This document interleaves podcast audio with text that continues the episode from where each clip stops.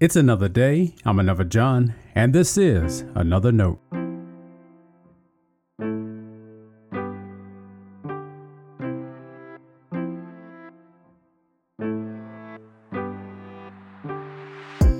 Today's edition of Another Note is titled Unashamed Moment.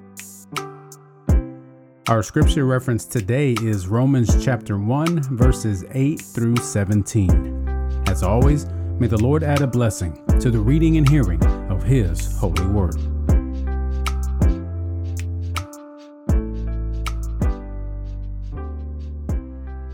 First, I thank my God through Jesus Christ for all of you, because your faith is proclaimed throughout the world.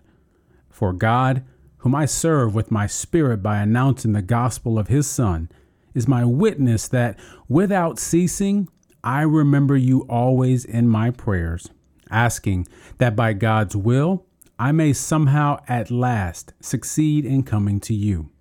For I am longing to see you, so that I may share with you some spiritual gift to strengthen you, or rather, so that we may be mutually encouraged by each other's faith, both yours and mine. I want you to know, brothers and sisters, that I have often intended to come to you, but thus far have been prevented in order that I may reap some harvest among you, as I have among the rest of the Gentiles. I am a debtor both to Greeks and to barbarians, both to the wise and to the foolish. Hence, my eagerness to proclaim the gospel to you also who are in Rome.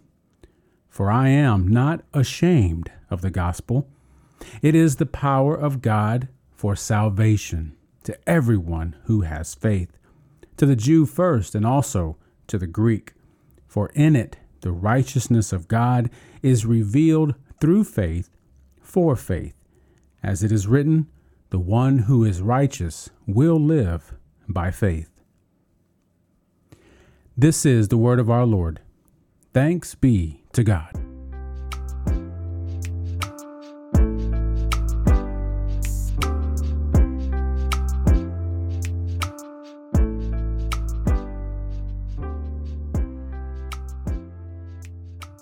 I went to lunch once with a group of about 15 clergy.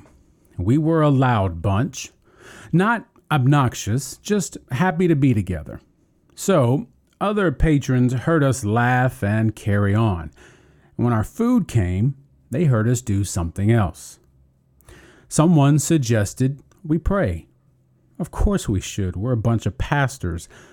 Most times, one person offers to thank God for the meal and the fellowship. Not this time.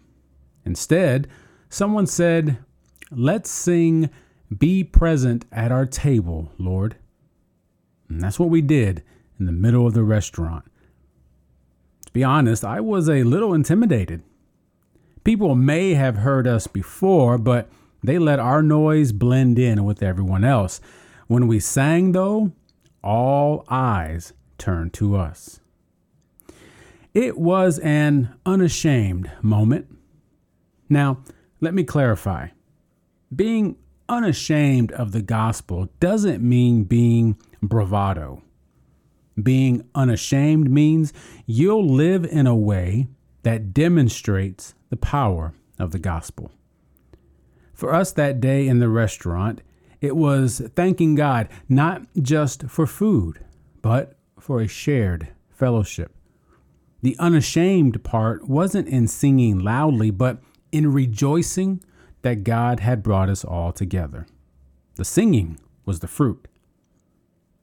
Apostle Paul gave us that great line in Scripture For I am not ashamed of the gospel. That wasn't a random opening line. Paul is already doing something he'll continue to do throughout Romans he'll show that God has brought all people together in Jesus. And Paul's ministry is an unashamed reflection of that work of God.